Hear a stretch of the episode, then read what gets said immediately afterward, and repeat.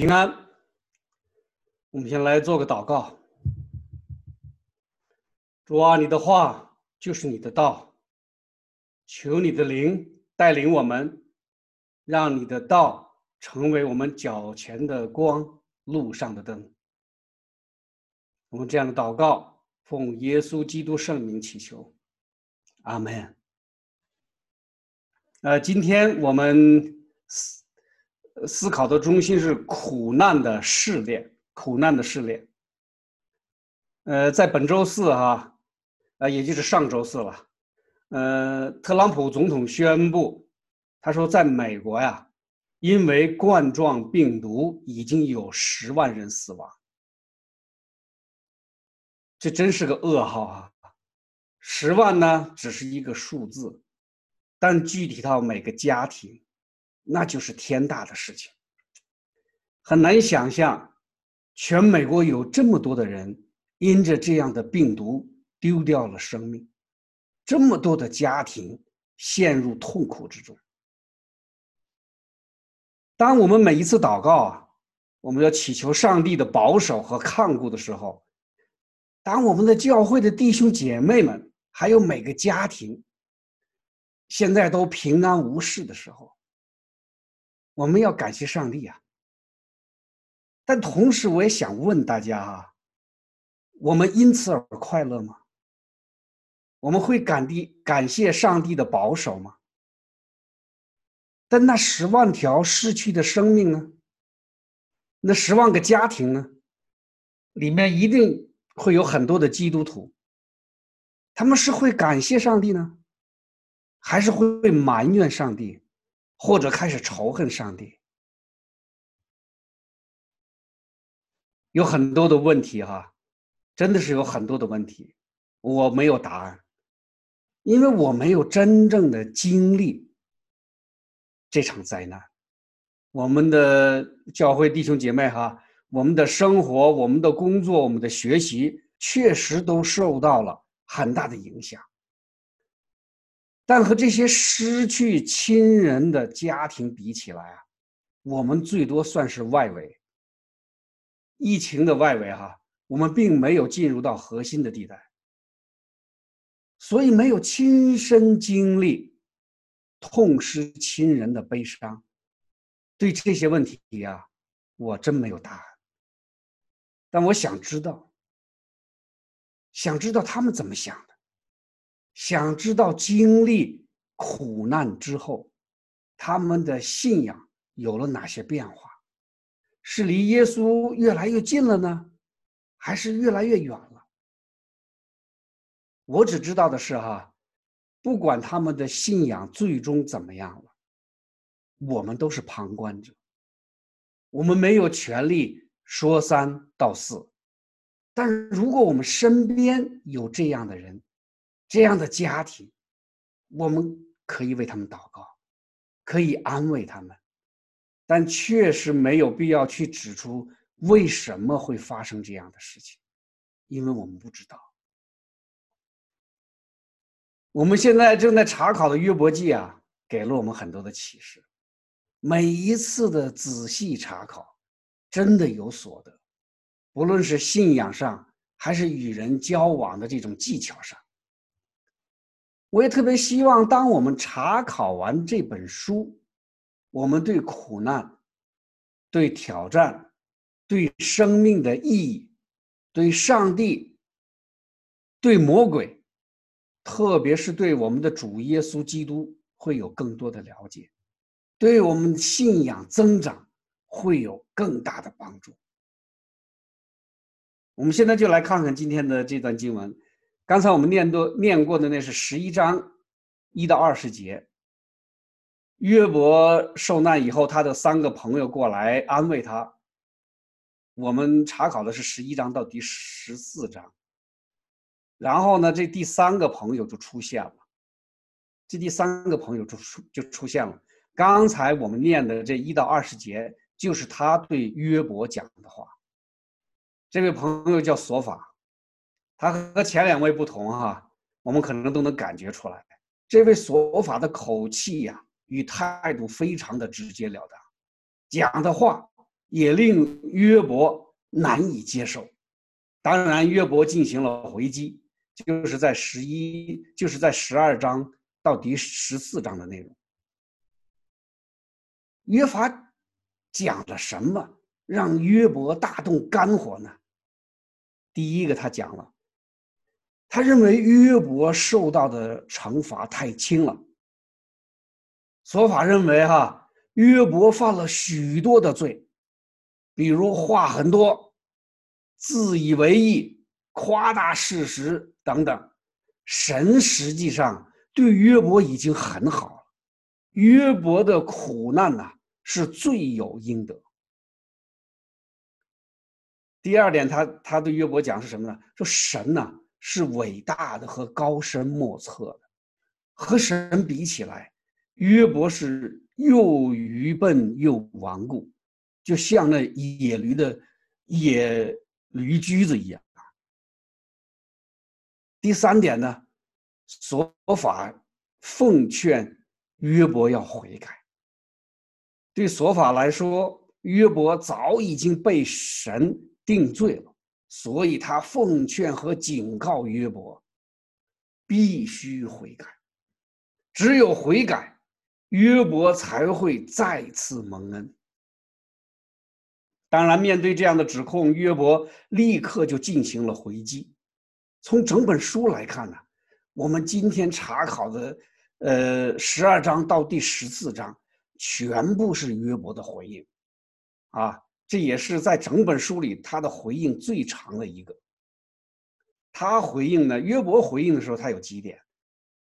他怎么回应？他说：第一，这个说法讲的没有什么新意，大家大家都知道，都明白的。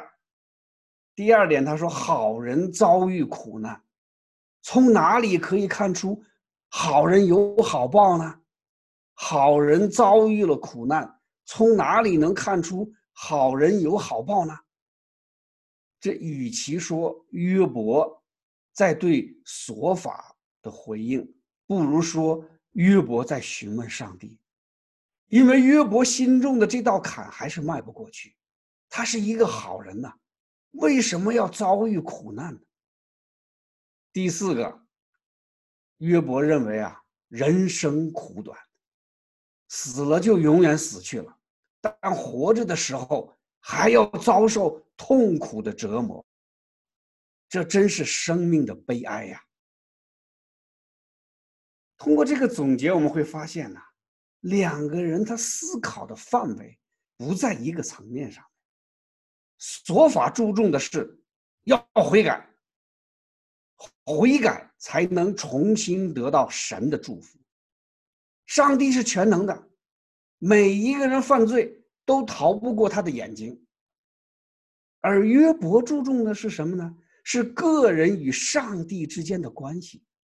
他仍然不知道到底发生了什么，但他迫切的希望神不要再使他痛苦了。他迫切的希望上帝能给他一个答案，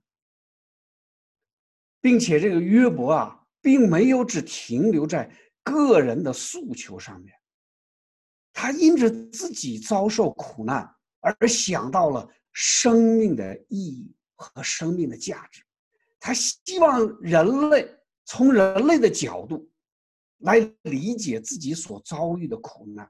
也从人类的角度来理解神与人之间的关系。那么这一点我们以后还要再讨论到哈，因为这个很重要。虽然这两个人的苦难高，这思考的高度不一样。索法看重的是眼前的罪，约伯看重的是人与上帝在精神上的连接。但他们二人都同意，同意什么呀？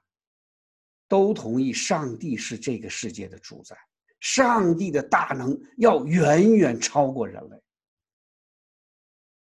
那今天的经文，啊，也就是约伯与索法二人的这个对话，可以带给我们什么样的启示呢？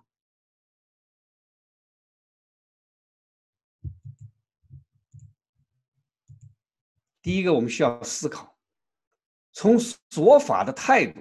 看到我们怎么样去传福音，从索法的态度啊，我们要看到我们怎么样去传福音。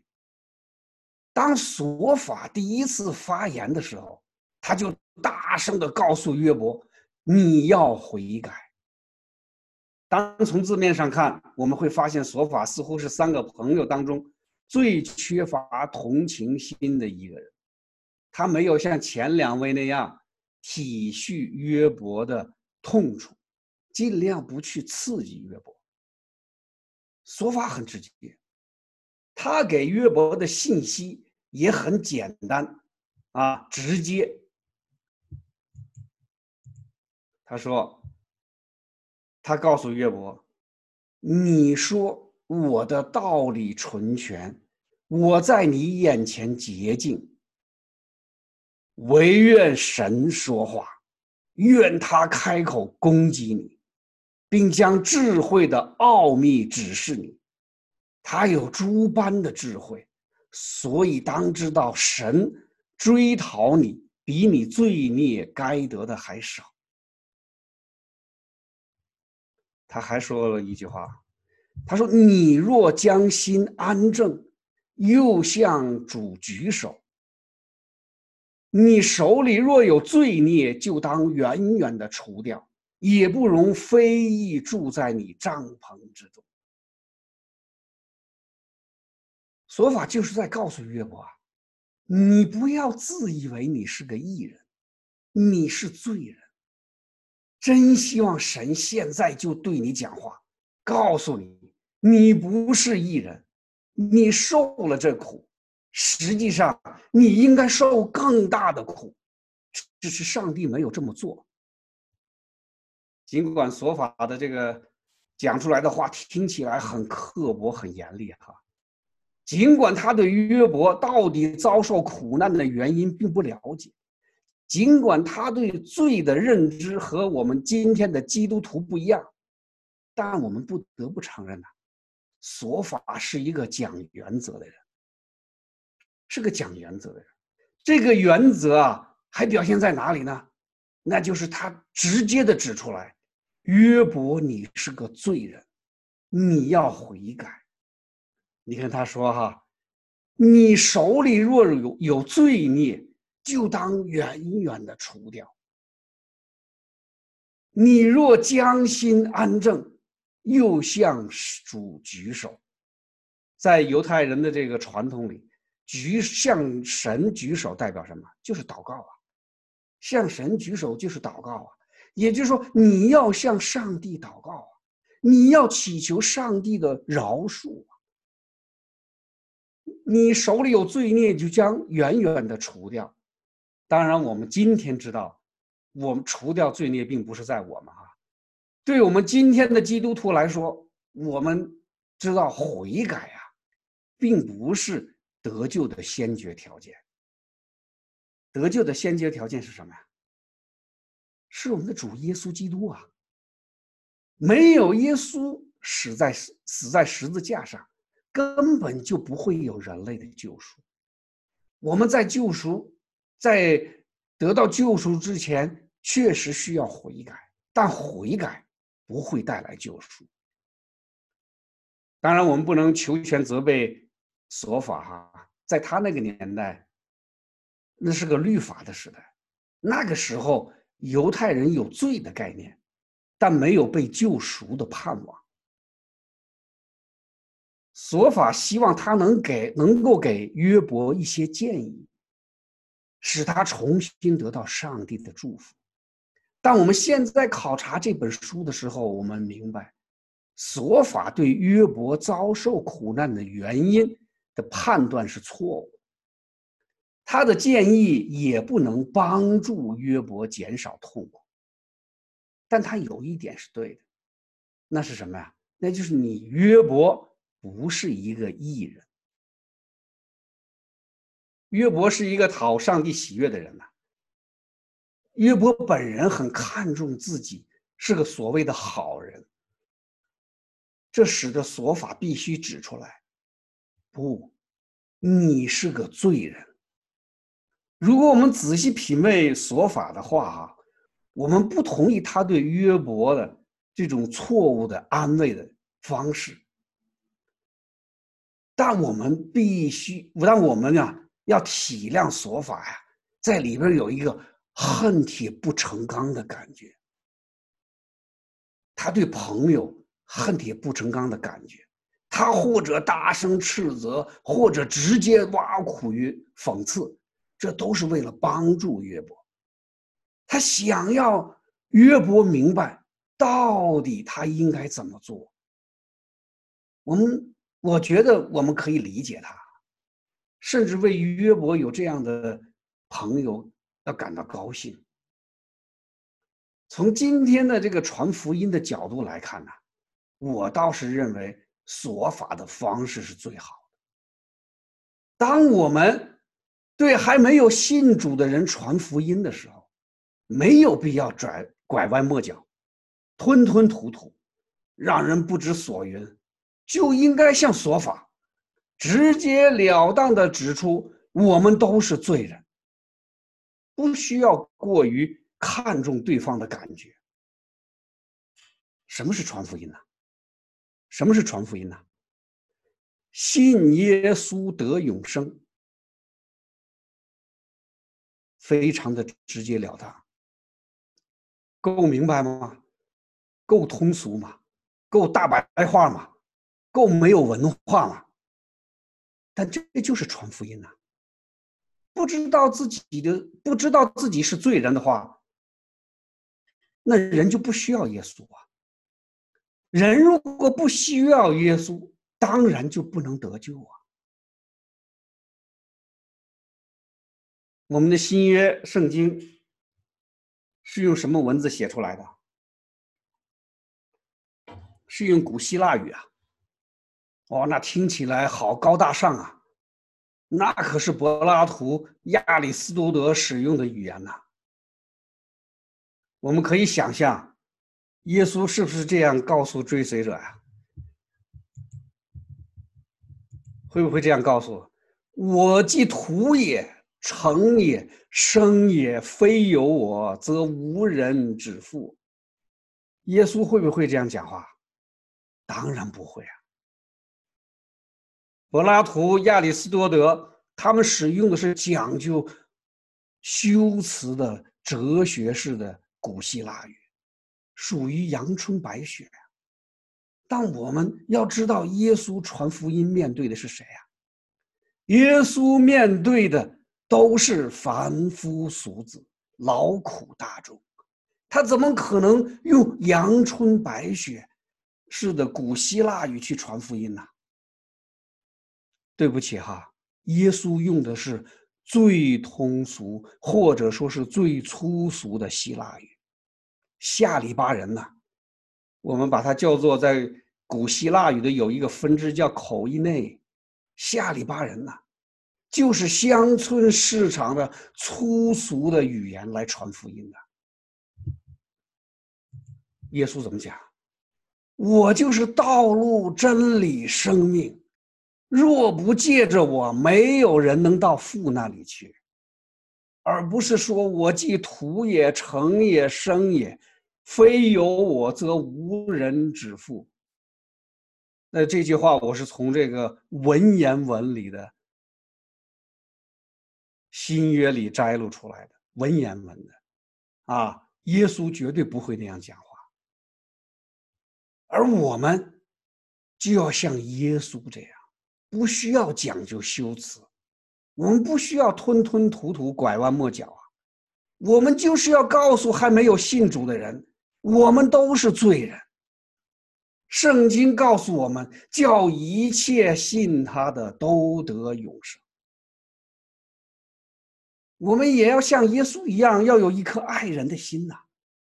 当有爱人的心的时候，我们才会像索法那样。去帮助别人。当然，我们知道约伯的这三个朋友们的这个上帝观、世界观都有问题，他们的态度也让人不能接受。但这种直来直去的方式，却是我们传福音的时候应该借鉴的。你看，这是第一个哈，第一个我们要要讨论的是，我们要思考从说法的态度看我们怎样去传福音。那第二个呢，我们要讨论一下，要思考一下罪人和义人。罪人和义人，约伯他自己是个自自己认为自己是个义人，啊，是一个其敬虔上帝的人。他受到了极大的苦难，他总是想知道上帝为什么这么对待他，所以在他从十二章开始回复约所法的时候，他就这样讲到：“他说我这求告神蒙他应允的人，竟成了朋友所讥笑的；公义公义完全人，竟受了人的讥笑。”约伯的三个朋友来安慰他，但他们的方式激怒了约伯。这些朋友指责约伯对上帝发怨言，指责约伯没有静下心来向上帝祷告，更妄自揣测约伯遭受此大难一定是他的孩子们得罪了上帝。这个我们以前讲过了哈，但他们就。没有设身处地的想一想，没有体会约伯当时的那种心情，什么都没有了，孩子没有了，财产没有了，自己的健康也没有了，尊严更没有了。他一定在为失去孩子而悲痛，也为自己生不如死而悲痛。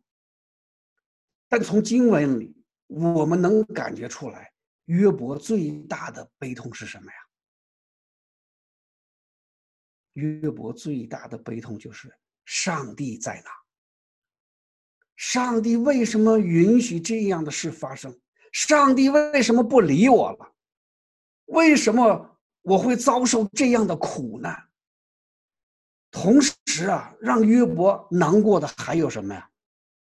他是这么好的一个人呐。受到了苦难，而一些罪人却仍然在享受生活。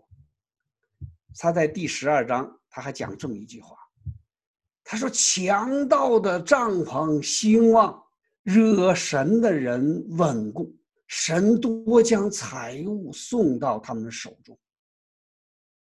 上帝不但不管我了，反倒允许恶人和强盗丰衣足食。”这是最让约伯不理解的地方。我觉得，当人们遭受痛苦的时候啊，很多人特别容易去和其他人比较，特别是和那些坏人比较。为什么我遭遇苦难呢？其他人却没有啊？为什么那些坏人或者罪人反倒比我活得还舒服啊？公义在哪里？上帝在哪里呀？那就让我们来看看，来看看我们的信仰如何面对这样的问题。为什么恶人有时候会逍遥自在？约伯在自己遭受苦难的时候啊，他不能忍受比他坏的人享受幸福。但我觉得，对所谓的强盗，或者说所谓的坏人，我们要了解我们基督教信仰上的一些看法。第一点，确实是哈，有的时候我们确实发现有些坏人呐，活得更舒适，活得更长久。但我们必须要知道，恶人一定会遭到惩罚。也许不是发生在这个世界，也许我们看不到。他们遭受惩罚，但上帝绝不会允许恶者进入天国。这一点，我觉得大家应该要有一个坚强的信念：上帝绝不会允许恶者进入天国。耶稣曾经讲过一个财主和拉萨路的故事，大家应该都记得哈。那个故事就是讲给没有作恶但遭受苦难的人听的。那个财主穿着紫色的袍子，天天奢华宴乐，但穷到极点的拉萨路呢，却要被人放在财主的门口，等候吃他从桌子上掉下来的零碎食物。拉萨勒不，拉萨路不仅穷啊，他也和约伯一样，浑身生疮啊。后来拉萨路死了，财主也死了，拉萨路被放在亚伯拉罕的怀里，财主呢却下到了阴间。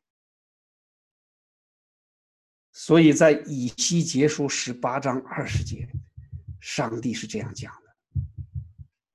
唯有犯罪的，他必死亡；一人的善果必归自己，恶人的恶报也必归自己。人们活着需要有盼望啊，这种盼望必须是正义的，而这种正义的盼望，只有上帝才能带给他们。作恶多端的人，也许。会给人会给他们自己带来暂时的利益，恶人也许活得更长寿，但我们基督徒要确信，天国不会容忍罪恶，这是第一点哈，天国不会容忍罪恶。第二点，我们也要思考一下，在上帝的眼里，没有异人。我们也许没有杀人放火，但我们就是罪人。我们会有贪婪，我们会有嫉妒，会有冷漠，会有骄傲。我们和那些所谓的恶人是一样的，都是有罪的人。所以保罗讲啊，大家都知道这句话哈，没有一人，连一个也没有，没有明白的，没有寻求神的，都是偏离住正路，一同变为无用，没有行善的。连一个也没有，我们很容易把自己看成好人呐，很容易在遭受苦难的时候，啊，看到坏人在逍遥法外，从而去抱怨上帝，抱怨上帝给我们的苦难，却给罪人、恶人带来幸福，就就像约伯那样哈。我们忘了上帝是公义的上帝，上帝是嫉恶如仇的上帝。我们更忘了，我们一点也不完美啊！我们和那些所谓的恶人，从本质上讲是没有区别的，是没有区别的。啊，这是第二点。第一点，天堂不会容忍罪恶。第二点。我们和恶人一样。第三点，我们要思考什么呢？坏人也是人，也和我们一样，是照着上帝的样子所造的。耶稣早就告诉过我们了：上帝叫日头照好人也照歹人，降雨给义人也给不义的人。恶人杀人放火，抢劫偷盗，巧取豪夺。贪赃枉法，这不是上帝所喜悦的。但上帝起初造人的时候是没有罪恶的，人是没有罪恶的，也没有死亡的。而罪的出现，是因着撒旦，是因着人的软弱而使得撒旦的计谋得逞。不论是所谓的好人还是恶人，我们都要清楚。他们都有神的形象，都是神所爱的。所以在以西结束十八章有这样一句话：“主耶和华说，恶人死亡，岂是我喜悦的吗？不是喜悦他回头离开所行的道存活吗？”这就是我们所说的上帝的爱。这就是我们为什么要有新约呀？为什么耶稣要来到这个世界的根本原因呢？上帝不希望有一个人沉沦。这就是我们对恶人所持有的观点了。上帝有他的计划，上帝有他最后的审判。我们当然不会去做那些呃明显的违法的事情，但同时我们也要自省啊，靠着圣灵的带领，丢弃身上的罪，去爱那些不可爱的人。所以，当我们抱怨上帝的时候，我们抱怨为什么恶人颐享天年，为什么我们这些好人遭受苦难的时候，这就是表明什么呀？我们并没有真正清楚罪的含义。我们看自己，看到的是什么？是义多于罪；看别人的时候，是罪多于义。就像约伯那样，当我们处于苦难之中的时候啊，我们更不容易看到上帝的爱，看不到耶稣的爱，看不到十字架。我们只是焦聚自己的苦难，只是焦聚自己的苦难，而没有焦距耶稣在十字架上的苦难，没有焦距耶稣在十字架上的宝血。那结果呢？不仅走不出苦难了，反倒是在苦难的同时，又陷入仇恨，陷入对上帝的不满。对社会的不满，就像约伯那样。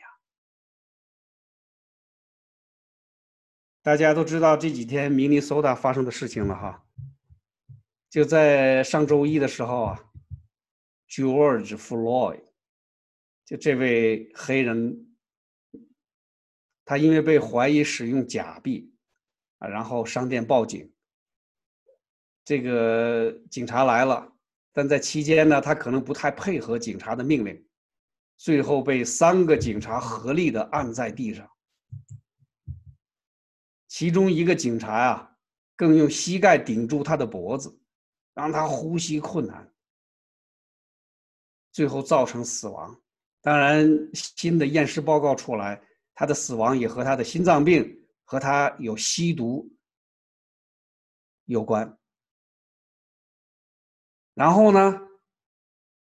然后发生了什么事情啊？这个 Minneapolis 的黑人就开始游行示威了，就开始游行示威了。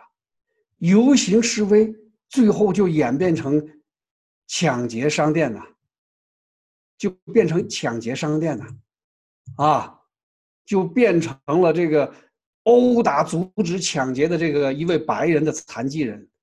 然后用火来焚烧商店和警察局啊！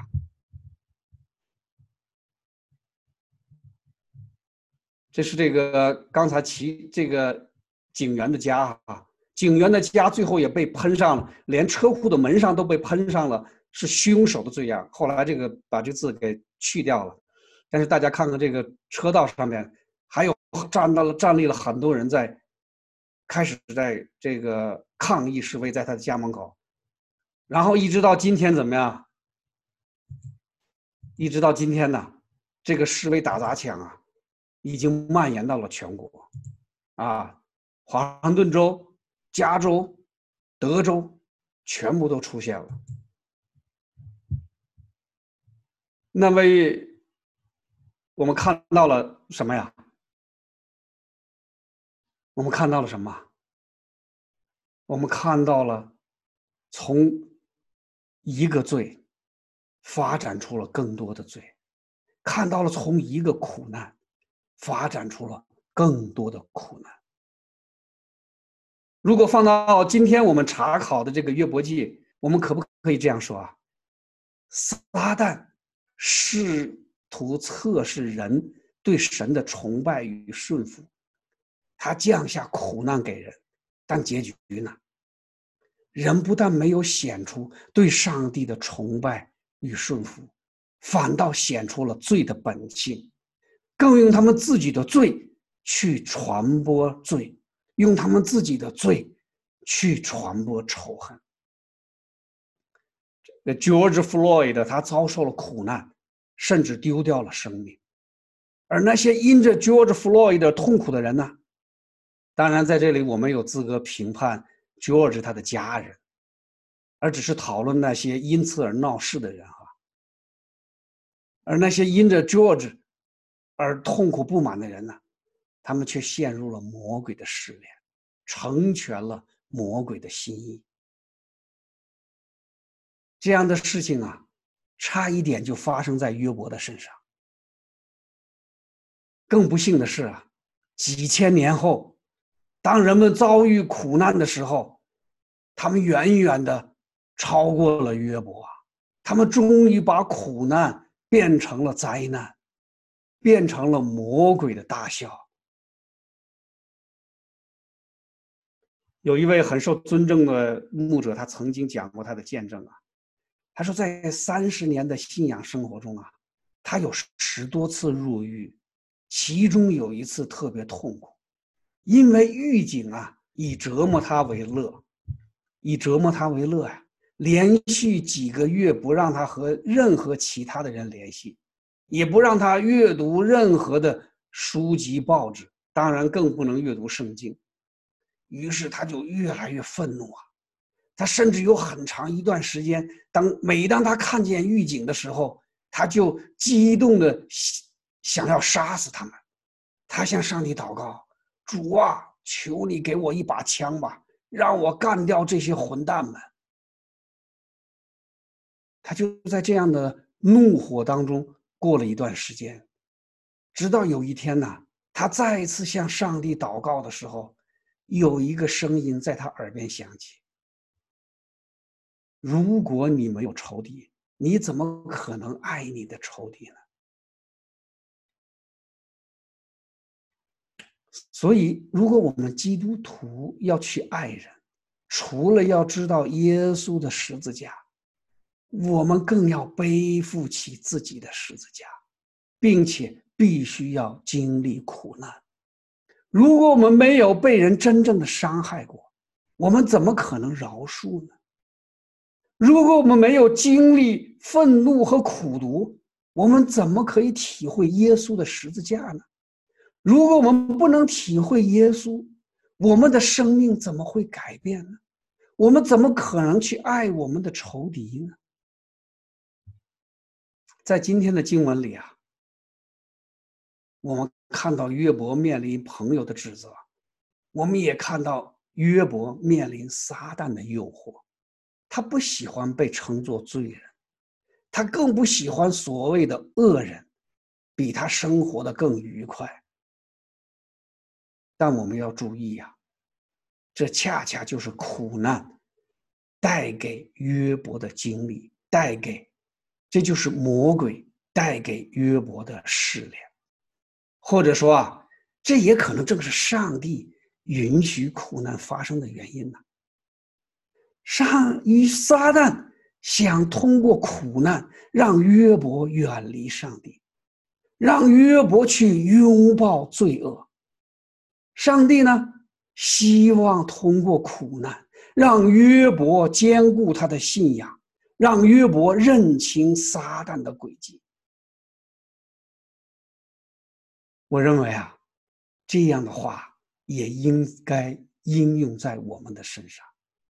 苦难会让我们远离上帝，还是会让我们坚固信仰呢？苦难。会让我们远离上帝，还是会让我们坚固信仰呢？这是我们必须要思考的问题。阿门。